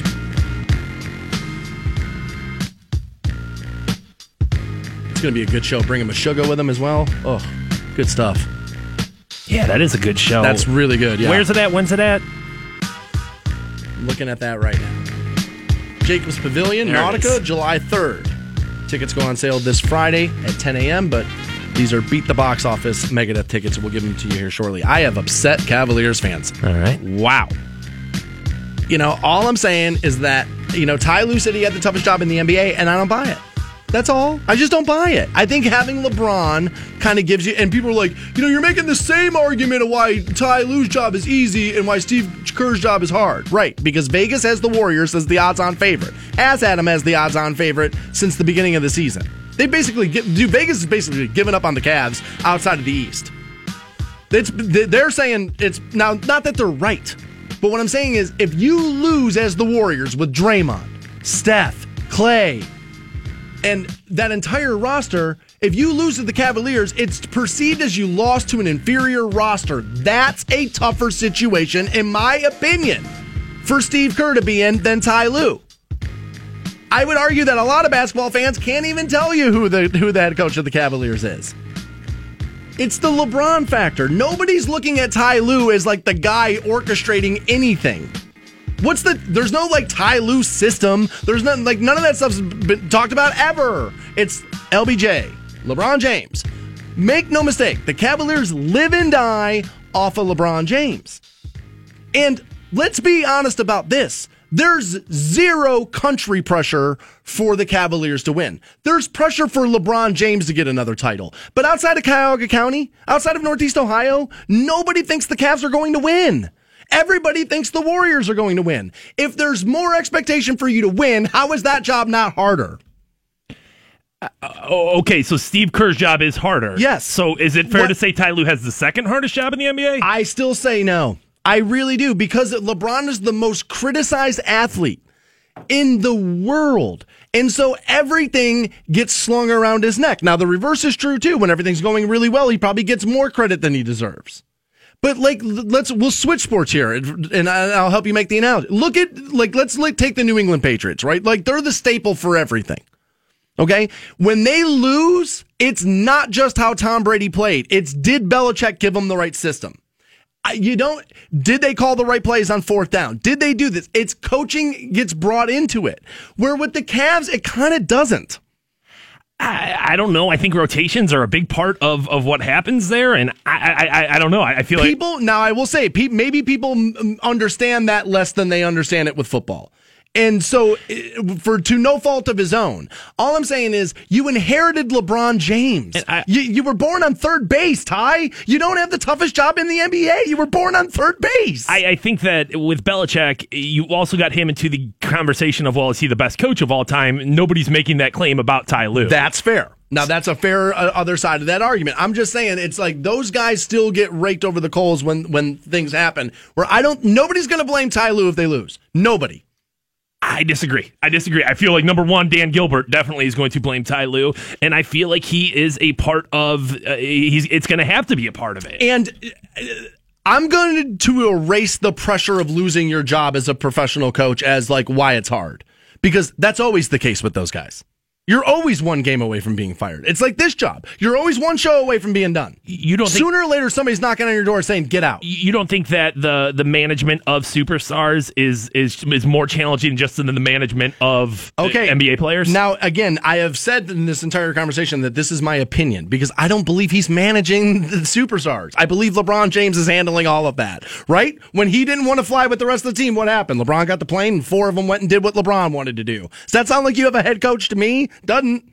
Kind of sounds like, oh, yeah, yeah, yeah, LeBron, do whatever you want. If we're gonna put it into the if we're gonna put it into the to the realm of radio, which I guess is what you and I are most familiar with here, of course the guy that hosts the show is going to be the person who gets the blame, gets the reward, and gets all of that. Right. But the guy who is, you know, eh, yeah, the program director is not sitting here making you say, all right, here's exactly what the breaks are, but he has the responsibility of you. So I, I at the end of the day, the buck stops on his desk, and I, I think that puts him into a very challenging position. Uh, our situation is different because you fire the show before you fire the PD. I, eh, that, that's, So- I mean, but wouldn't that make it even harder for him that he's he's not, he's not even the person eh, out there making the decisions. He's not even the person that's out there, eh, you know, he's not even the person out there running the plays, and he's the one who's going to lose his job. if they don't win the championship this year, does Ty Lue get fired? Uh, probably not because this is his second consecutive NBA. NBA Then what are we talking about? Well, I mean, You can lose the finals and not lose your so, job. so then who's got the toughest job in the NBA? I still think Steve Kerr has the toughest job in the NBA because Vegas says you're going to coast and you're going to win. And honestly, they they I last thing I saw was Warriors and six. I, I feel like all the things that apply to Steve Kerr apply to Ty Lue, so I I, I I don't get it. I don't. Now Lamar Sharp tweeting in says once you win the championship, expectations are higher. And I, you know, again, I, I don't think he's seen as that. What I'm saying is, I don't think the NBA sees Ty Lue as the coach of the Cavaliers. I think most people view Ty Lue the way I do, which is, bro, you're a hall monitor. You were born on third base. You were gonna win. They were gonna win that championship no matter who that coach of that team was. Right? Didn't they? Did, weren't they breaking records with David Blatt still at the helm? They just didn't like the guy. So it does, This was about this any, was about LeBron hiring a guy he knew he could pal around with. does any coach That doesn't make you a great coach. is I mean, uh, does any coach have that responsibility then? If you're just gonna, if it's just going to be like, well, you're just a hall monitor. I Because didn't Steve Kerr take the, the the roster he inherited from Mark Jackson with the Warriors and actually make them play better? Didn't they get better under his tutelage? I'm not sure LeBron James got better. Cavaliers have gotten better. They won a championship. I maintain now again, we won't there's no way to know for sure. But I maintain that they would have won that championship regardless. And people like to forget this. There were now luck always comes into winning titles. It always comes into it. There were some lucky things that happened there. I just think making the statement when you've been given the greatest athlete in the sport in the last 50 years to say that your job's harder than somebody else's team who doesn't have it. Couldn't I make the argument that the guy in Oklahoma City has a tougher job because you got Russell Westbrook and he refuses to learn to play with somebody else? But you don't that ha- coaching that would be more difficult than having to coach LeBron, who's basically, dude, just put him on autopilot for nine months. You don't have the expectation though. He, you, you don't have the same level of expectations. I again, I think the expectation for the Cavaliers to win the championship is only happening in Northeast Ohio. I don't think that that's an NBA thing. But that's your boss. That's your team. That's everything that matters to you. Who cares what the rest of the country thinks? I mean, you're eh, when it comes to you and your employment. The, the, the, those are vastly different statements, and I would be worried about losing my job if we don't win because of what the expectation in Ohio is. Versus, I have the toughest job day in and day out of coaching the Cavaliers. Those are different statements. If he wanted to make that statement, that's fine, but that's not what he said. I think that there are harder jobs in the NBA at head coach to be had. I really do. I think I could roll balls out on the gym floor and be like, hey guys, run five on five, and LeBron's going to win 10 out of 10 times. It's just the way it is. I don't know how that's not going to be part of this, right? I could roll the balls out, and Steph Curry's gonna. You know what I'm saying? Like, I, I, I, I, I, the teams. Yes, there are going to be different players, and obviously LeBron is a factor unlike any other. But he's just one facet of that of that equation. Uh, there, there's there's a million other things that go in there. It's not it's not just LeBron goes out there and does whatever he does. You have to be in control of that team. You're the one that's making the decisions on who's rotating in and out. You're Don't the one who's making defensive assignments. Don't we kind of laugh and snicker when LeBron's doing post game interviews and he talks about how the coach had a good game plan and we just, you know, Ty put us in a good situation? Don't we laugh and snicker is, at that? is that us being informed basketball fans, or is that us just being like, "Oh, LeBron's the best, therefore he's the player coach"? I mean, he. Right? I mean, we kind of know he's played GM. We kind of know he's done this kind of stuff. He's running that organization ultimately, right? If LeBron goes upstairs and says, This is the way I want it, they're going to tell LeBron no? I, I think that LeBron obviously has a heavy hand as he should. I mean, you you a part of being a good boss is being able to delegate responsibilities and recognizing people's strengths and playing to them. So yeah, dude, if I'm if I'm if I'm the owner of a business and I've got a talent like LeBron James on my on my payroll, of course I'm going to give him some responsibility and of course I'm going to give him some like leeway. I'm not knocking it. I, I, I'm not knocking it. I'm using it as to drive home my point, which is that I'm right about it. Which is ultimately, at the end of the day, in Cleveland for the Cavaliers, the buck stops at LeBron. There's not an Indian where the buck stops. They're going to look at the manager. There's not a, there's not a buck stop player for the Browns. There's a buck stop player for the Cavaliers. And Ty Lue is like the fifth person you think about when you think about the Cavaliers. You don't even think about him. I, once again, I think that's I think that's us being uh, uninformed basketball fans of just like, all right, well, these are the guys that are out there. Obviously, Ty Lue's not doing anything because I don't see it like that. I I, I, I, I disagree, man. I do. I, uh, I, I just, you know, and Lamar Sharp brings up the best point ever. He says the guy who has the hardest job in the NBA is the reporter who covers Popovich, and that is that's the hardest job in the NBA. I personally look, I might be wrong about this. I'll make room. I just don't think Ty Lue has the toughest head coaching job in the NBA, and if he does, that's a good gig, and I'd like to have it. Well, let's get you hooked up with these Megadeth tickets. They're playing July 3rd. Jacobs Pavilion at Nautica. We'll take caller 20, 1 800 243 7625 on those and give you $1,000 next. Hang on.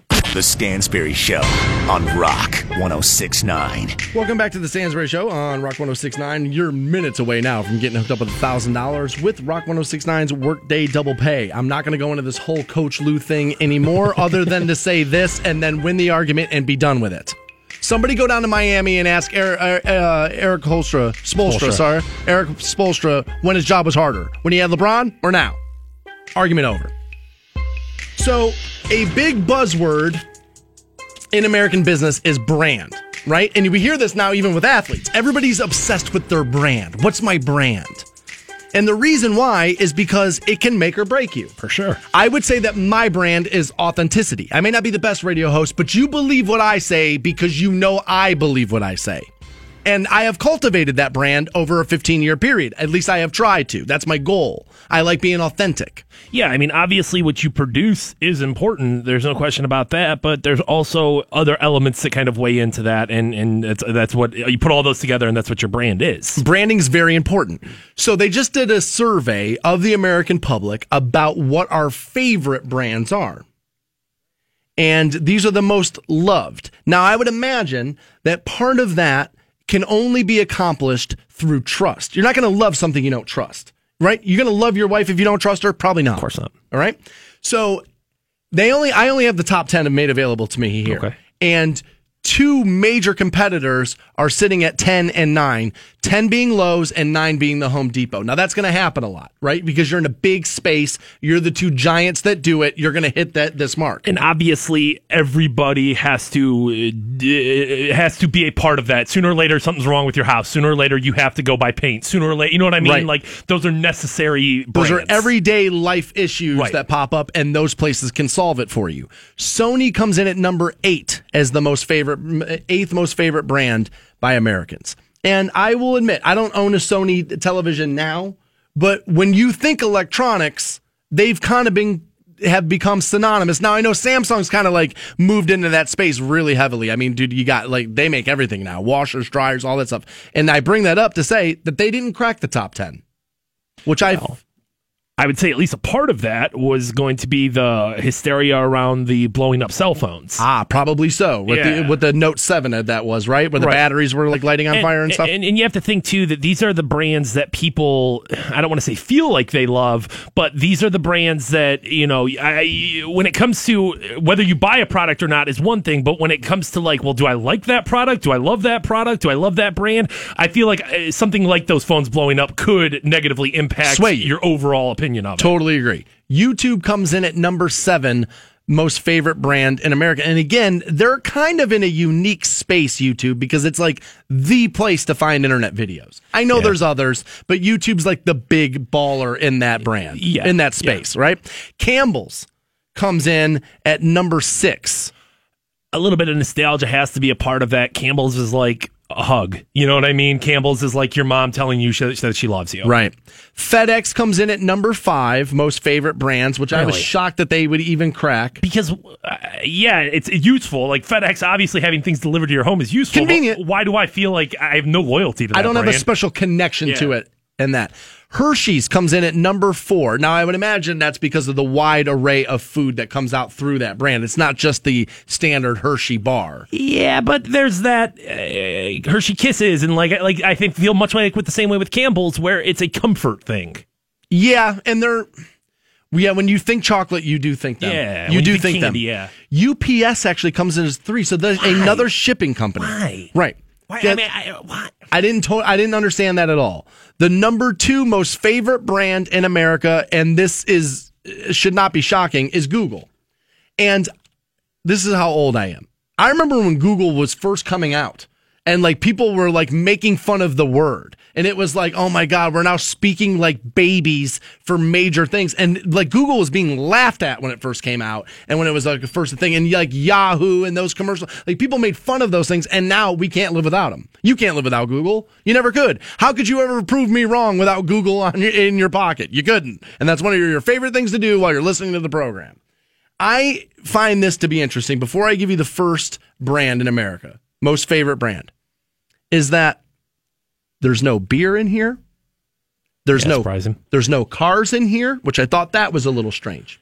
maybe over like hangover from when the car bailout happened. Maybe people are just less trustworthy of car brands and a little bit of like, well, you're taking my job eh, over to Mexico and they're building them over. You know, there's no more made in America. Well, for me, it's really because this is what this is what radio advertises really well is beer and cars. That's what I mean. That's Right. what radio does Right. really well. So when I think brand, those are the two things my mind goes to because it's what at least rock radio does really, really well is move those two things. Take a guess for me, Fantone, the number one brand in America. It's got to be Apple. Apple did not crack the top ten. Wow. Wow. The number one brand in America as we sit right now, Amazon. I mean, look, you, you have Amazon Prime. You I love love, their TV Yeah. networks and like what they do for you. I don't have that stuff, but you seem to love it. Yeah, Amazon Prime. Uh, I'll tell anybody it's well worth it. Um, uh, the amount of music that you get, the television shows that you get, and uh, the amount that, or the fact that you get free shipping and handling on anything Amazon related. Um, it's worth the money. But I'm a little surprised that it's it's it's the number one most loved brand in America. I thought it was going to be Apple for sure. yeah, I, I- I thought the eye concept would be enough to kind of move it. And like, I mean, yeah, Amazon you can order stuff off of, but most people don't have Prime. Most people don't have Amazon TV. Most people don't have access to all those things. So I feel like a little bit of what I love about it I, Isn't why they're getting credit. yeah, and It's it's got to be the trust factor of getting your packages when you're supposed to get them, right? Yeah, it's a trustworthy brand. I'm a little bit surprised too that politics didn't play a part of this, just because the owner of Amazon, a pretty well outspoken uh, liberal, who has been villainized really by the other side of That's like true. f that guy. Jeff Bezos, I believe is his yeah, name, right? So I'm surprised that that didn't play into it. Yeah, I was surprised to find that out too. I would have had Amazon in, in the top 10. I would have not had them as the number one most favorite brand in America as we sit today. Do we did uh, we did uncover Incubus tickets, did we not? We did. Those are that is uh, happening July 25th at Blossom. Yeah. All right, cool. Let's give those to people next on the Stansbury Show. Stansbury Show on Rock 1069. Welcome back to the Stansbury Show, Rock 1069. We'll get you hooked up with those Incubus tickets here in just a couple of minutes. That show's July 25th out of Blossom. Actually, we also found a pair of Kings of Leon tickets. We'll end the show giving you those. That show August 16th out of Blossom. Man, gave a lot of stuff away on the program today. I like it. So, apparently, men are not to blame for our issues. It's not our fault. Well, good. We have something going wrong with us. And it all stems, they say, from testosterone. They say next time you see a man who's made poor judgment, don't blame the guy, blame the testosterone. Okay. They say All right. Well, here. here they say that this sex hormone associated with the sense of machismo makes men confident and too confident. So a new study from Caltech studied some men and we were either either sorry, either given testosterone or a placebo. And that's how they do a lot of these scientific studies, right? And then we were asked to solve a math equation. And so we'll ask Fantone this math equation live on the radio. You're a little bit younger. I'm willing to bet got a bunch of testosterone running around just flowing through my body, dude. Just so. wait, wait. The, the guy who doesn't scream all day has more testosterone. All right, here we go. well, Frank Thomas tells me I need more. You do need more. and that and that dude, I can't get in shape because I don't have enough of it. big hurt. The big hurt. So they say that a bat and ball Fantone cost a dollar ten in total. All right. And then they say the bat cost one dollar more than the ball. How much did that ball cost? The bat costs a dollar more. Yeah. And the grand total is ten or dollar ten. Dollar ten. So ten cents for the ball and a dollar for or ten cents for the ball, a dollar for the bat. Yeah. Okay. That's what I think. Yeah, ten cents for the ball, dollar for Dollar the bat. for the bat, right? They say the guys who were given testosterone were likely to answer quickly and wrongly the way you did, Yeah. which was ten cents. Yeah. And they say the guys who lathered up with the placebo lathered up. tended to take a little bit more time and guess correctly. That being the ball costs five cents and the bat costs a dollar five. Yeah. I've been sitting on this since six thirty this morning, and I've been head scratching. I'm like, "Am I just tired? What's happening? How come I don't get this?" It's it's it's it, it costs a dollar more and the grand total is a dollar ten. So my grand total with the bat costing a dollar more than the ten cent ball would be a dollar twenty. Right. Okay. All right. All right. And so, like the way that goes. So so uh, now I can blame that. I can blame that on on on testosterone. And so they say they think it works through confidence enhancement. And they say the more confident you'll feel like you're right and you don't take time to think about the answer and you'll just say, I, the more testosterone you have, the more confidence you have, more confidence you'll answer faster and incorrectly. Now, this is bad news, obviously, as testosterone is what's used in sex drive drugs.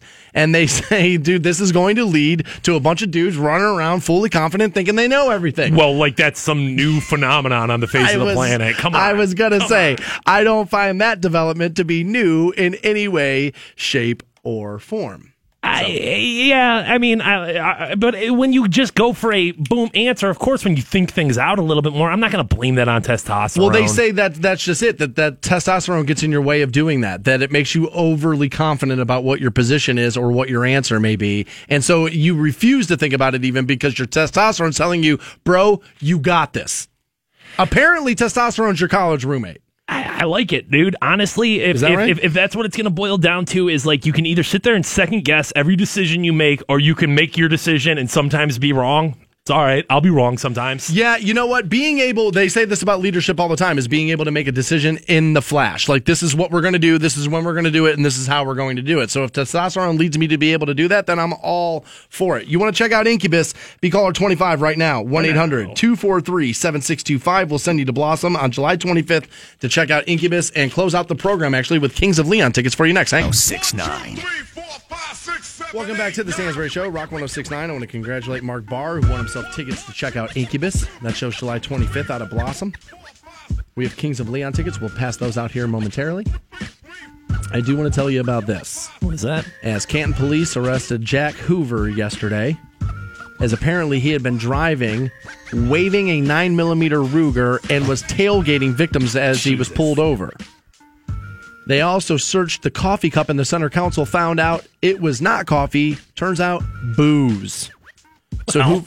Why not? Right. Exactly. already- you already got your gun Waving a gun around, people, doing yeah. everything else. You might as well be intoxicated while you're doing it. Why he was not? jailed on charges of operating a vehicle while intoxicated, aggravated menacing, using weapons while intoxicated, and properly handling a firearm in a motor vehicle, and an open container violation. He remained in jail early this morning, being held on $27,000 bond, which I'm guessing he does not have or does not have something to put up to get it. No. Shout out to Canton PD on that one.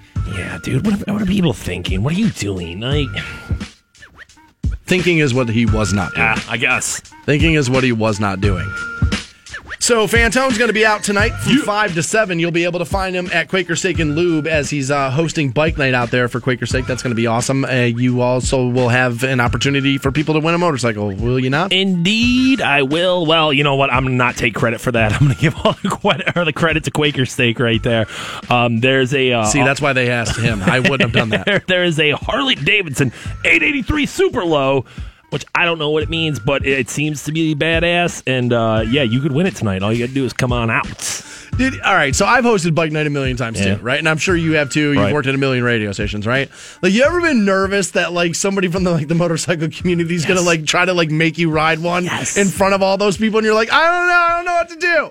Uh, luckily, I I can I can you know point to like no, dude, I'm just like a liberal sissy. You you know, like dude, no, I'm just basically I'm basically a woman. And then some woman biker is gonna come up. What do you say about me, bro? Ever ridden a motorcycle? Uh, I've never ridden one myself. No. So ridden, you- on, ridden, ridden on the back of one when I been was a young- passenger When oh, I was when younger. younger. Okay, Yeah, all yeah, yeah, I was like, never. did your buddy pick you up on the katana and you went riding around? Never, but dude, whatever. I'm, I'm secure in my masculinity. I'll ride the back. I don't care. You'd ride bitch. Oh, whatever. I mean, honestly, would I want to? No. But if it was like, yo, bro, we're about to we're about to tear ass down 77. You want to hop on real quick? Yeah, whatever. I'm secure in my masculinity. I was loosely involved with a chick who rode a Harley. right. And it was one of the greatest things ever. I mean, she was amazing. And just like, you know what I mean? Free spirited, that whole like Harley thing, right? She was like embodied that whole thing. Right. Right. And she knew I wasn't really, that wasn't really my scene. My brother rode and she knew that. And occasionally they'd go ride together or whatever. And, uh, which I was Is that suspicious what they call about. it? Yeah, I was gonna say. suspicious That's about. call Luckily, my brother loves his wife. Uh, but like, and I had made the joke to her once. I'm like, oh, yeah, I'll just climb on the back. I'll ride bitch with you. And she was like, I could never look at you like a man ever again. And she was like, I, she's like, you'll never get to take my clothes off ever again if you do that. I was like, okay, well, guess, guess what I'm not doing? I was gonna say the good news is, is I'm not trying to take anyone else's clothes Yeah. off with it. So, dude, yeah, whatever. If one of you bikers wanna, if you wanna throw me on the back seat, call me a bitch, whatever. I, Sure. yeah, I told her a million times. I was like, I'd rather ride you than a Harley any day of the week. But yeah, they take that kind of, that stuff kind of seriously. So I've actually ridden a Harley. Mm-hmm. I've ridden a bike. It's been a long time now, and um, I I did have an accident once upon a time back in the day, and it's kind of scared me off of it. Yeah, it feels like a broken leg waiting to happen for me. You know what I'm saying? And I don't have any great desire to do it. Like I know a lot of dudes, and a lot of dudes are like, "Man, that's what I want to be in my life." And Oh, I there's some know. about it, wind and the like the rattling and the machine feeling. You do. Feel, I will say this about the the motorcycle crowd: you feel incredibly powerful riding down the street doing that. But I now look, you know, people do whatever you want, but like, I'd be nervous today. Hey, you're old. You know what I mean? Especially no, at this point. Oh. me. I'm just saying, dude, with the oh. distractions and driving and phones and stuff like that, that stuff would make me a little nervous. But I don't want to dissuade anybody from bike night. No, do do do your damn thing, man. Get out there. We will see you tonight. Five to seven out at Quaker Steak, and uh, he'll be getting you hooked up with an opportunity to win yourself a motorcycle. Then we got gay, uh, Cavs game two later. Yeah, dude. Yeah, yeah, yeah. What do you got going on this afternoon? What's your story? Well, I got to put in some uh, some serious hours here in the office. You know, Okay. there's l- many days you can just like run right out of here. It's pretty much just like about an hour after the show. I got a couple of requests to do some things. I'm going to have to be, be here a little bit. It's supposed to warm up around 55, 56 ish around two o'clock this this afternoon. Might try to get nine in. Corporate Stansbury. He's going to be in here doing his Gotta thing. pull my weight. And then heading out to the golf course in the afternoon, dude. There you go. I Not like it. the worst life ever. I like it. Let's get you hooked up with these Kings of Leon tickets. They're playing August 16th out at Blossom. We'll take caller 20 800 243 7625. You're off to see the Kings of Leon. Fishhead will actually get you hooked up with $1,000 at 1010 this morning on Rock 1069. Aside from that, we're done. Be back at it live tomorrow morning. We'll see you then. Have a great day. See you.